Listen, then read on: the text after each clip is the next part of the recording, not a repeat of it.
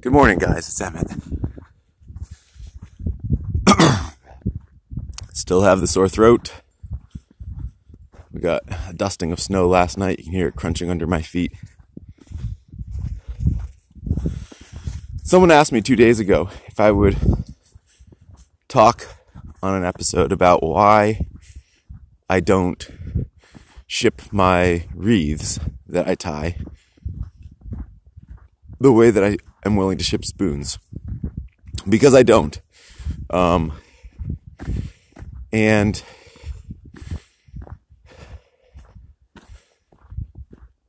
there are there are hand there's it's a nuanced answer. First of all, um, the biggest reason is that I have a local market for everything I produce. And I think that, that is really the thing that defines somebody's business model is what is the easiest way for them to dispose of what they produce.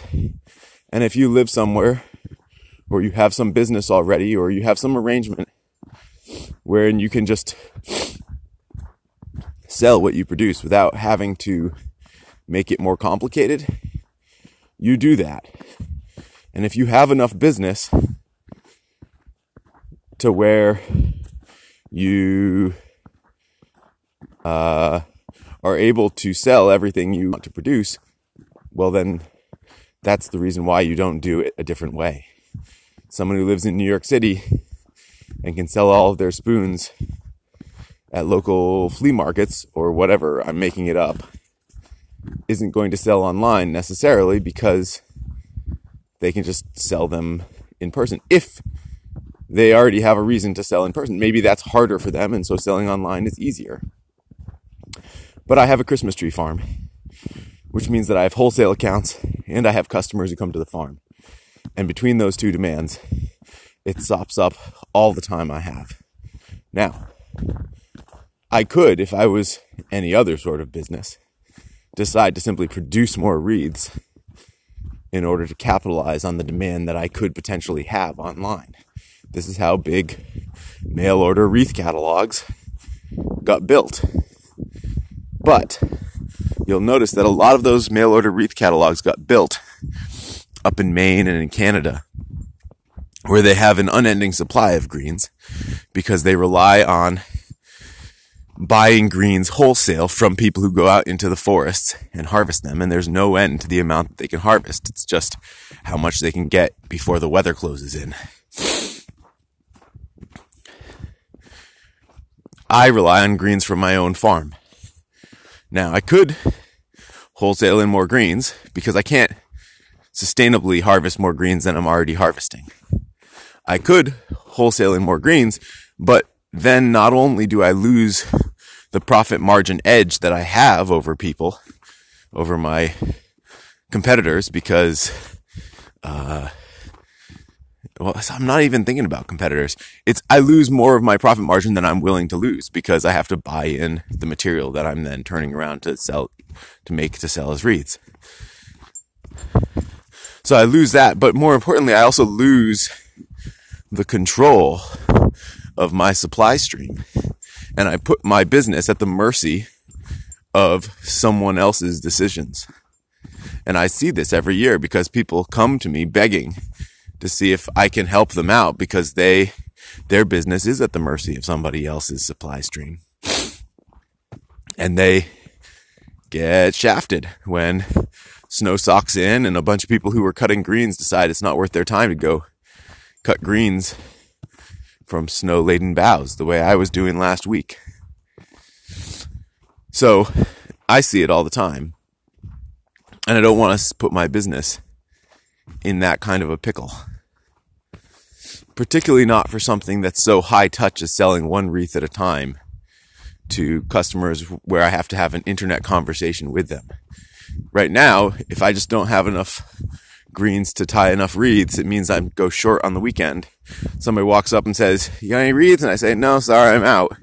And that's the extent of it. I don't have to have five minutes of my time taken up with going back and forth, messaging with someone why I had to cancel their order. And them messaging back and me apologizing, etc., etc. So,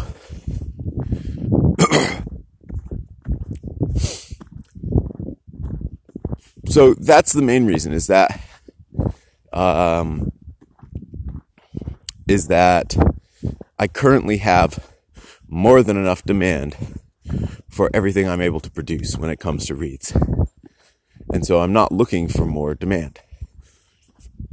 But there's another reason, which is, man, I apologize for being so phlegmy.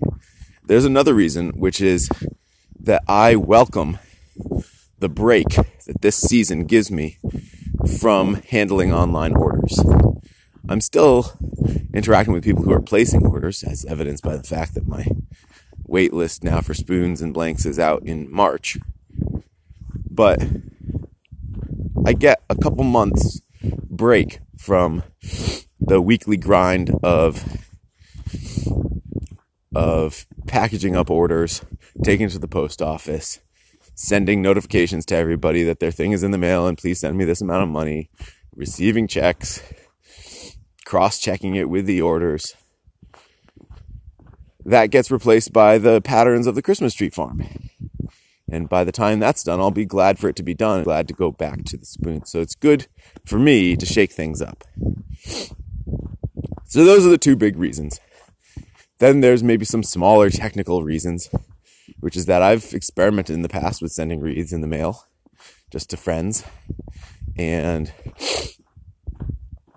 um, and while the small size wreath that I produce fits in a flat rate box, I would have to buy boxes for medium and large sized wreaths, and I don't know if there's a cost effective way to ship them without having the cost be radically different depending on where you live in the States. One of the things that's allowed me to sell spoon blanks is the fact that there is this flat rate shipping option, and I figured out sort of how many on average fits into a box depending on people wanting different things. And so I have some sense of what that will cost people. With reads, I haven't explored that at all because I haven't had to. Now, all of that aside, I like the fact that should, for some reason, I, uh, let's say, for instance, I decide not to continue taking care of the Christmas tree farm, and I gave up our leases on the Christmas tree farm. I might decide that it was still worth my time to sell wreaths and still keep my wreath wholesale accounts and just buy balsam from somebody. I'm not sure who. And it, if that were the case, if I was no longer doing all the other things that go along with the Christmas tree farm and I had more time this time of year, I might decide to sell wreaths online as being a good use of my time. So it's all circumstantial. It all just depends. Come on, dogs. Yo, Willow, come on. It all just depends on what your other opportunities are. And for me, this combination is the best use of my opportunities. This time of year, there's so many ways that I could be earning money. And really, at any time of year, there's always something I can be doing to earn money. The question always is, what is the best combination to earn me the most money while being easy on my body, you know, easy on my body, but also furthering my goals and being a mix that is mentally healthy and keeps multiple avenues of income robust enough that should something change, I have options. So it's never just double down on the thing that's the easiest and makes me the most money. It's always more thoughtful than that. but at any given time of year, if I'm not uh, carving orders for people. I could be making spoon blanks. I could be teaching. I could be editing. I could be writing magazine articles. I could be working on my book. I could be uh, putting my services out there for scything or for consulting on soil fertility or any number of things that I haven't even pursued at this point because this is the mix that I think is the best combination of earning me the most money while at the same time keeping my options open and my body healthy. And really, that's what it boils down to. And I fully expect that at some point in 10 years, I'll look back and I'll be doing different things, a different mix. Because it's always about taking advantage of the opportunities that present themselves. And you never quite know where it's going to lead.